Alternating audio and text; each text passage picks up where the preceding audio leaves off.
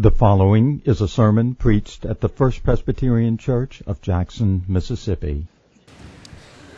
We're back in the book of Acts tonight, in Acts chapter 11. You can find that on page 919 in the Pew Bibles.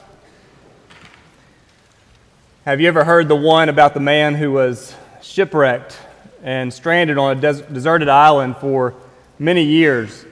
And when rescuers showed up and they found him, they found that he had built three separate structures on the island. They were amazed at what he had done to survive while he was there. And they asked him what each of the structures were there for. And he said, Well, this first one, that is where I live, that's my home.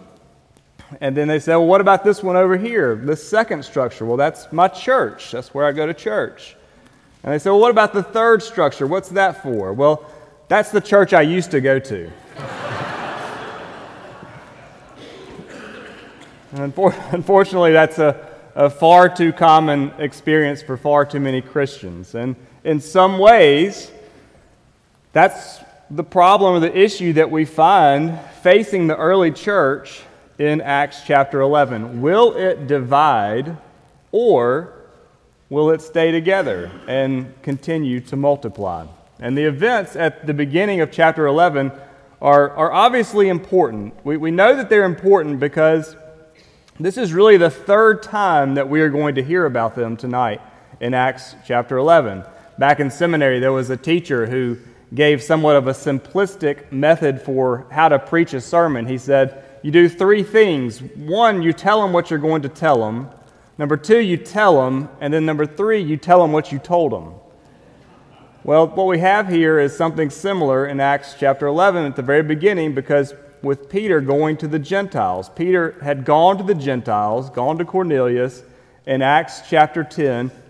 He was told to go, he went, and now he's giving a report of what happened when he went. That, that repetition signifies how important this event was in the history of the church and the spread of the gospel and in the book of Acts. And so that's what we, we come to as we come to Acts chapter 11, this report Peter gives in Jerusalem about what happened when he took the message of Jesus to the Gentiles. Now, the only problem was not everybody thought that that was a very good idea. But by the end of this chapter, what we find is that not only does the grace of God go out and unite people together, but the grace of God also goes out from believers to one another as they are united together. So that's going to be something of our outline tonight. We'll see first Christian grace, and then secondly, Christian graces. We'll see the grace that comes and makes people Christians, but the, also we'll see the grace that other Christians show to one another. We'll see that uh, hopefully in this passage. Before we look and read this passage, let's pray together uh, and ask God's help. Father, we thank you for your word. We thank you for what you have revealed to us. We thank you for the repetition of places like uh, Acts 11 that we see the, the significance, the miracle, the wonder of how the gospel begins in Jerusalem and goes to Judea and Samaria and even to the end of the earth, how it goes to the Gentiles, how it goes to people even like us. And so we pray that the gospel would go, come to us again tonight, that we would hear about your grace, that we would wonder and celebrate in it, and that you would send us out from here to share that same grace and gospel to others as well, to the glory of Jesus. And I pray this in Jesus' name. Amen. Acts chapter 11, beginning in verse 1. Now the apostles and the brothers who were throughout Judea heard that the Gentiles also had received the word of God. So when Peter went up to Jerusalem, the circumcision party criticized him, saying, you went to uncircumcised men and ate with them. But Peter began and explained it to them in order. I was in the city of Joppa praying, and in a trance I saw a vision something like a great sheet descending, being let down from heaven by its four corners, and it came down to me. Looking at it closely, I observed animals and beasts of prey and reptiles and birds of the air, and I heard a voice saying to me, Rise, Peter, kill and eat. But I said, By no means, Lord, for nothing common or unclean has ever entered my mouth.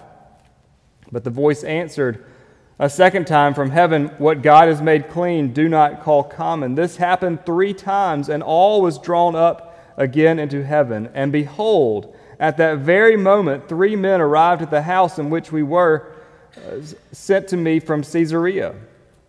And the Spirit told me to go with them, making no distinction. These six brothers also accompanied me, and we entered the man's house. And he told us how he had seen the angel stand in his house and say, Send to Joppa and bring Simon, who is called Peter. He will declare to you a message by which you will be saved, you and all your household. As I began to speak, the Holy Spirit fell on them, just as on us at the beginning. And I remembered the word of the Lord, how he said, John baptized with water, but you will be baptized with the Holy Spirit. If then God gave the same gift to them as he gave to us when we believed in the Lord Jesus Christ, who was I that I could stand in God's way? When they heard these things, they fell silent. And they glorified God, saying, then to the Gentiles also, God has granted repentance that leads to life.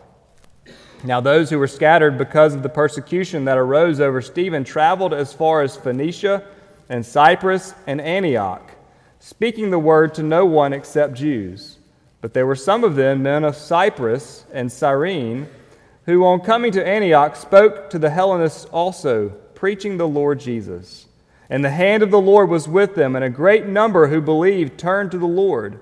The report of this came to the ears of the church in Jerusalem, and they sent Barnabas to, to Antioch. When he came and saw the grace of God, he was glad. And he exhorted them all to remain faithful to the Lord with steadfast purpose. For he was a good man, full of the Holy Spirit and of faith. And a great many people were added to the Lord. So Barnabas went to Tarsus to look for Saul. And when he had found him, he brought him to Antioch. For a whole year they met with the church and taught a great many people, and in Antioch the disciples were first called Christians. Now, in these days, prophets came down from Jerusalem to Antioch, and one of them, named Agabus, stood up and foretold by the Spirit that there would be a great famine over all the world. This took place in the days of Claudius. So the disciples determined, every one according to his ability, to send relief to the brothers living in Judea. And they did so, sending it to the elders by the hand of Barnabas and Saul. The grass withers and the flowers fall, but the word of our God endures forever. So, what happens when Peter went to visit and to associate with Cornelius and the Gentiles in Caesarea. Verse 2 tells us that Peter returned to Jerusalem and the circumcision party criticized him. They said, You went to uncircumcised men and ate with them. That was the wrong thing to do. It was unlawful, we're told in chapter 10, verse 28. It was unlawful for Peter, a Jew, to associate with someone from another nation. And there were those in Jerusalem who were not going to let that go unnoticed. Now, the same thing actually happened with Jesus as well. And you remember what happens when Jesus received tax collectors and sinners to come near him. We actually read about it in our uh, morning worship service in Luke chapter 5. It'll be in the reading uh, this coming uh, week, I believe, uh, in the, uh, the yearly reading plan. He was criticized the Pharisees and the scribes, they, they grumbled against Jesus because he welcomed tax collectors and sinners. And they said, This man receives sinners and eats with them. They were appalled. They were appalled that Jesus would be so careless and undiscerning. But in both of those cases, both with Peter, with the, with the uncircumcised Gentiles, and with Jesus and the sinners and tax collectors, what they were missing was grace. They were missing grace. And with the Pharisees and the scribes, we read of them grumbling against Jesus in Luke chapter 15. And what does Jesus do in response to that complaint? In response to that grumbling, Jesus told them a story. He told them a parable. It's, it's one that, that you know well. It was the story of the man who had two sons. And what did the younger son do? He took off with his father's inheritance and he wasted it all.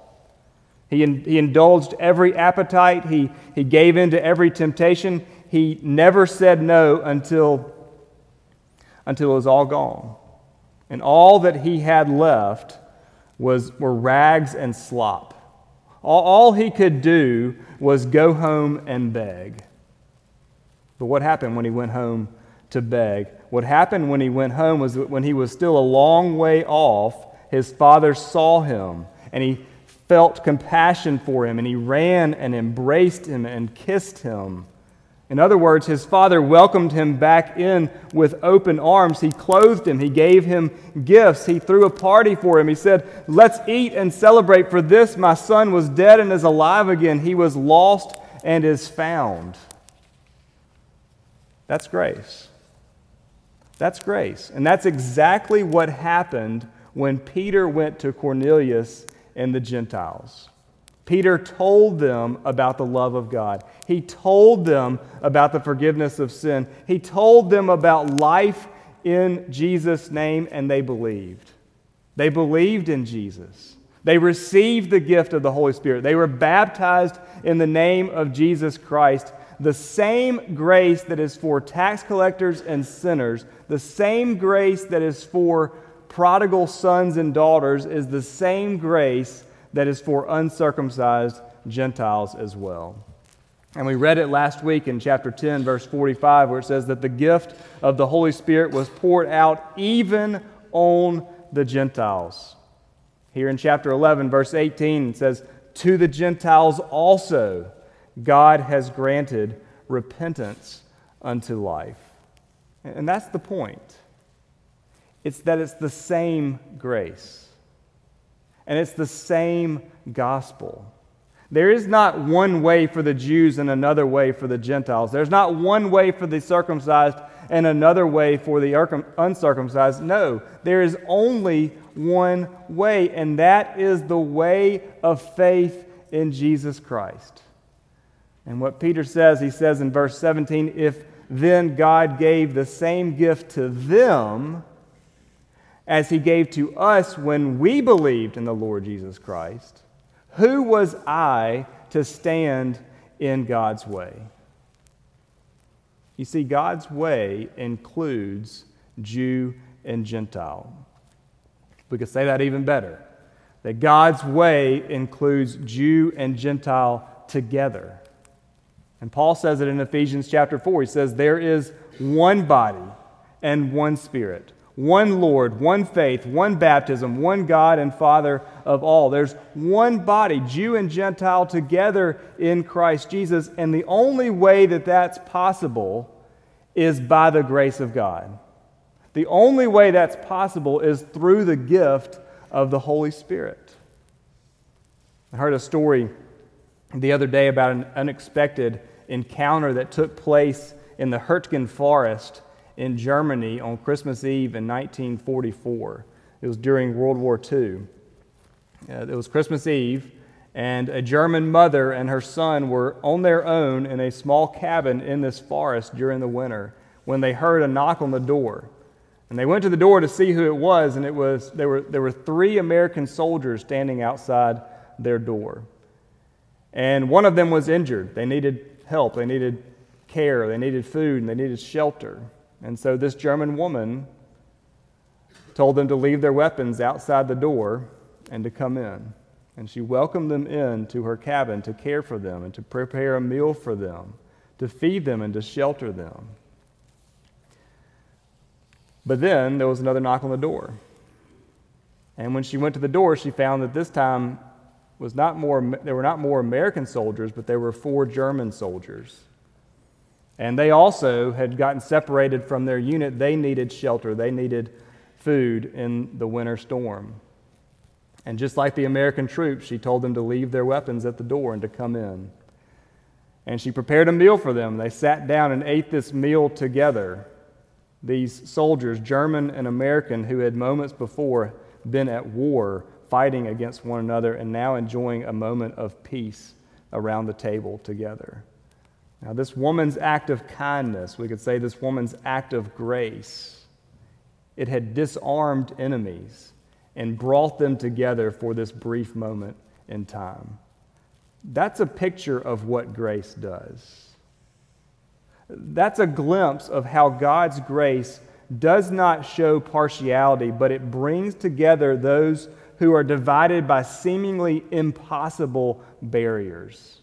It brings together people who are divided by race, culture, politics, education, finances, religious background, whatever it is, God's grace overcomes all of those things so that what we find in this chapter are not Jewish believers and Gentile believers. They're not circumcised disciples and uncircumcised disciples. What we find in this chapter are Christians. And you see that in verse 26. And in Antioch, the disciples were first called Christians. Now, I'm jumping a li- ahead a little bit in the story, but that's, that's the point of this passage, is that the grace of God transcends culture. And the message about Jesus, it isn't confined to one people group or to one language. It's not a white middle class religion or it's not just an ancient Middle Eastern religion. No, the way of Jesus enfolds people from all different backgrounds. And it does so by the gift of the Holy Spirit. The gift of the Holy Spirit unites us as one in Christ. And I think it is true what has been said about the church and about the Spirit that the church is never conceived of in the New Testament as an institution, but as a fellowship. And it's a common life based on fellowship with Jesus Christ and, fellowship, and the fellowship of the Holy Spirit. And you may remember back this summer where we did a study in the fruit of the Spirit. And one of the things that we said throughout that study was that the fruit of the Spirit are not merely personal virtues intended to Uh, improve ourselves, but no, the fruit of the Spirit are given for the church. And love is for one another. Joy comes together. Peace happens in community, and so on.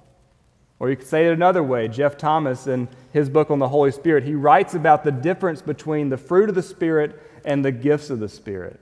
And what he says is that the fruit of the Spirit are to make us the same, while the gifts of the Spirit are to make us different. The fruit of the Spirit are there to make us, our character, the same as the character of Jesus Christ love, joy, peace, patience, and so on. But the gifts of the Spirit, those are given to make us like different parts of the body working together for the good of the whole. But, but both are oriented toward others. Both the gifts of the Spirit and the fruit of the Spirit are oriented towards others to promote, to cultivate, to protect the unity of God's people. And that's the significance of what we find happening in Antioch in Acts chapter 11. Did you notice what, what you see, what we found in Antioch in these verses? In verse 19, we're told that there were Jews there. In verse 20, we're told that there were men of Cyprus and men of Cyrene, and there were Hellenists. And verse 21 says, And a great number believed. A great number turned to the Lord. And here it is, this, this significant city in the Roman Empire. This is, was considered the third city of the Roman Empire. After Rome itself and Alexandria, here is Antioch. It is where east meets west, and this is going to be the launching point for the mission of the gospel, the mission of the church to the Gentiles, to the end of the earth. And what do we find Barnabas seeing when he gets there? What does Barnabas find? It says, verse 23 He came and saw the grace of God, and he was glad. It was the grace of God that did those things.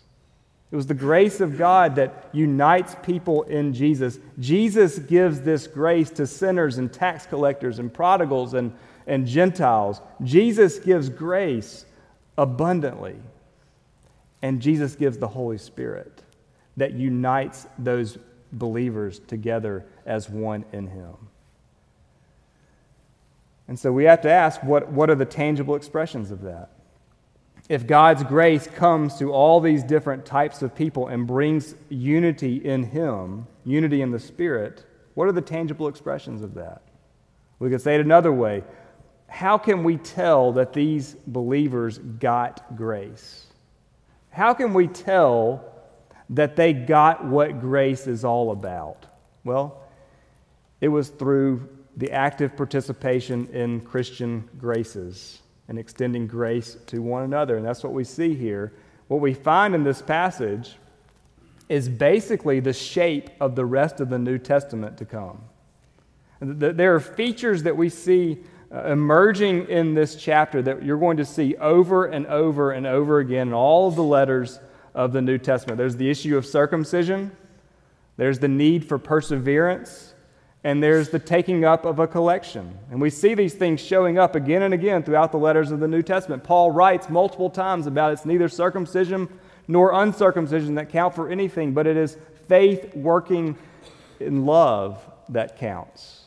And he talks in almost every New Testament letter, there's this emphasis on standing firm, pressing on, bearing burdens, being steadfast in affliction, the need to persevere. We, we know that need, don't we? And then one of the things that Paul is concerned with frequently is taking up a collection to help the, with the needs of the saints that were back in Jerusalem. Now, here's why that's important it's important because when the gospel, when, when the grace of God breaks down those barriers that separate people between Jew and Gentile or whatever, what we see it in this passage, when it breaks down the barrier between the circumcised and uncircumcised, two things happen. And here are the two things that happen in the second half of Acts 11. Number one, the believers in Judea sent Barnabas to Antioch to encourage and to strengthen the church there. And then, secondly, what we find are that the believers in Antioch sent relief to the church in Judea to help them during a time of famine. Do you see those two things happening? Jerusalem sends teacher, a teacher to Antioch, and Antioch sends relief to Jerusalem. Now, with Barnabas, we're told that uh, when the church of Jerusalem heard the report of the people turning to the Lord, they sent Barnabas to Antioch. Now, who was Barnabas? You remember, Barnabas was the son of encouragement. Barnabas was the one who was there who commended Saul to the apostles in Jerusalem. He was, verse 24 tells us, he was a good man, full of the Holy Spirit and of faith. And he goes to Antioch to exhort them all to remain faithful to the Lord with steadfast purpose. Now, the word there is parakaleo. Uh, it, it means to encourage, to, to persuade. It means to come alongside someone and call them to a particular purpose. It's the, one, it's the word that's translated in these verses, in verse 23, as exhort. And it's, the, it's from the same word that Jesus uses to talk about the Holy Spirit in the Gospel of John, the paraclete.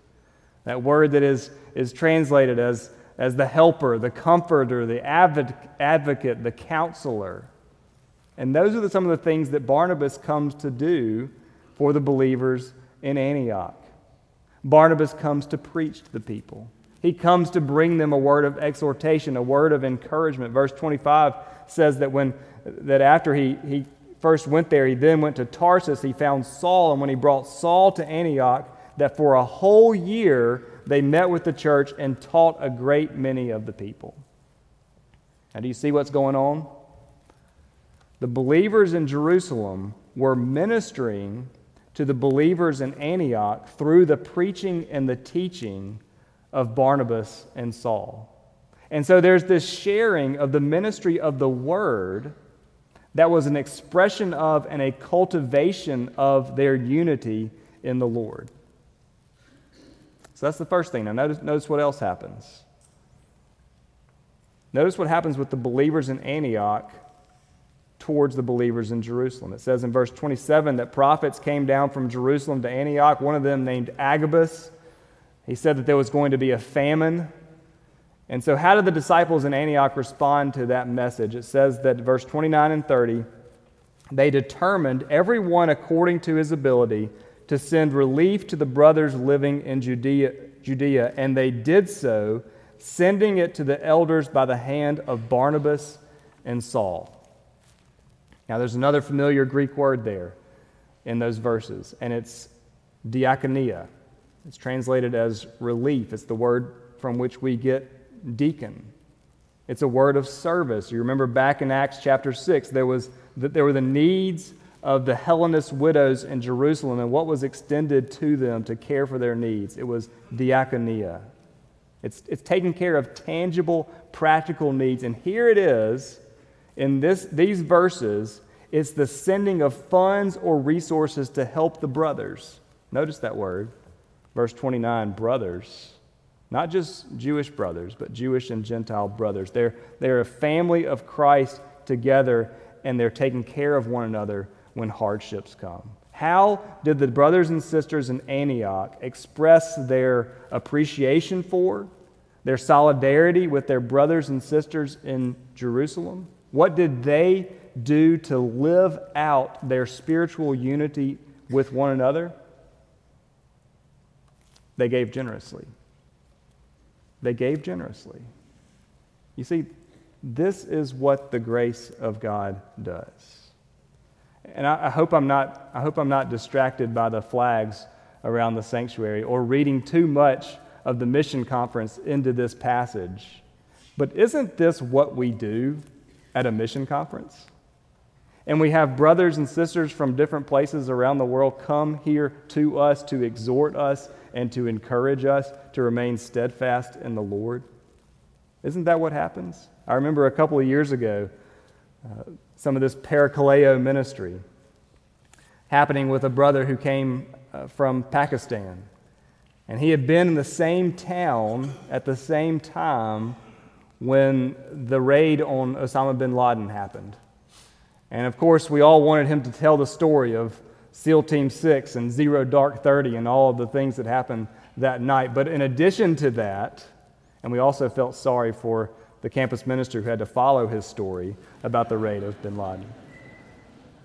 But in addition to, the, to that, he told us about living in a country or being from a country where even a few months ago there were 26 churches that were burned and Christians were forced to flee from their homes. And he told us about how he was basically a wanted man and that his life was at risk, really at risk, anytime he opened his mouth and expressed his faith in Christ. Is that not an encouragement, a parakaleo, to remain faithful to the Lord with steadfast purpose for us? For us who are living in Jackson, Mississippi, when perhaps being a Christian may be unpopular it may call us to go against the flow of our peers in some way, or even when we're just going through trials and suffering. Isn't it an encouragement to hear brothers and sisters who are going through hard trials and standing firm, remaining steadfast in their own trials in various places, and to be exhorted and encouraged in that? We'll hear it next week. Aaron Halbert will be here from Honduras and he'll tell us about the grace of God at work in Tegucigalpa. It's the same grace that's at work in Jackson, Mississippi. And we need to be reminded of that, encouraged of that, to remain steadfast in the Lord. That's parakaleo. But that's not it. One other thing, because we'll also be called in a mission conference to commit ourselves, to commit ourselves and our time and our resources to the church and other places. I got to see that firsthand in Peru this past summer. I got to see doctors and nurses and dentists and dental hygienists and even attorneys helping people. And that's, and that's not a lawyer joke. That's, that's Jack Crawford actually pulling teeth in the dental clinic. And it's such an encouragement to see men and women, brothers and sisters from right here going to, to different places, giving up time, giving up resources to go and to help the brothers and sisters in need in places like Peru. That's diakonia. Or we could also talk about the hundreds of thousands of dollars that have been given from this congregation in supplies that have been sent to Ukraine over the past year and a half or so. Those are practical supplies to the citizens who are in a country at war. No doubt that is an expression of support and relief to a church that is under stress. That's diakonia. And so we see those two things. And as we come to this passage about the unity of the church, and as we come to the mission conference next week, there is a challenge for us to come ready to be encouraged, to come ready to be exhorted. But there's also a good challenge for us to come ready to give of ourselves, to give of our time, to give of our resources for the work of ministry. And if, if I could just add another word of challenge along those lines. As we think about the grace of God, as we think about the gift of the Holy Spirit, it, it's this. Let's not find ourselves in the way of our culture and be too quick to divide. And we, we could all fall into a posture of, of such theological precision or tradition that it makes it nearly impossible to fellowship with brothers and sisters from a different culture and from a different background from us. And I think it is true that what has been said, that what unites all true Christians is always more than what divides us. But, but sometimes we can be too sensitive to somebody saying something wrong or doing something to disrupt our, disrupt our established patterns. We have to work hard against that. We have to work against a natural tendency to divide and to intentionally pursue the supernatural blessings of unity and peace and grace towards one another. And on the flip side, let's not be only focused on word ministry, that we neglect the ministry of caring for the tangible needs of other people. You know, Barnabas and Saul, they didn't open up a 501c3 organ, uh, corporation in order to take the funds back to the, to the, the believers in Jerusalem. No, they, they went as a part of the church. And of course, we can't respond to every need. But what an encouragement it, it, would be. What an encouragement it is. What an expression of solidarity with partner churches to give to practical needs when they arise. Our policies have to allow for that sort of giving. And we need to be encouraged to, to give and to share with those in practical needs around us and around the world. And that's, that's the last thing I'll say. All of this goes for our brothers and sisters right here in Jackson, Mississippi as well. And not just to those in foreign countries. And sometimes it it can be easier to show charity and grace to people at a, at a distance than it is for those who are right around us all the time. And yet, there is a call for us, I think, in this passage to be exhorted from brothers and sisters from different cultures, different backgrounds, and to go and to give when we see the needs arise in our communities around us. And so, here we have these two options in this passage there's division or there's multiplication. And the threat at the beginning of chapter 11 is to divide into a Jewish church and a, and a, Gentile church. But what we find at the end of this chapter is a unity, a unity of mutual encouragement and generosity. And so, what happens next? Not division, but the church is ready to multiply. It's ready to multiply to Galatia, to Ephesus, to Philippi, to Thess- Thessalonica, to Corinth, all the way to Rome, and eventually to a place like Jackson, Mississippi. May, may God allow us to participate in that same mission of the same gospel to the glory of the same Lord. Let's pray.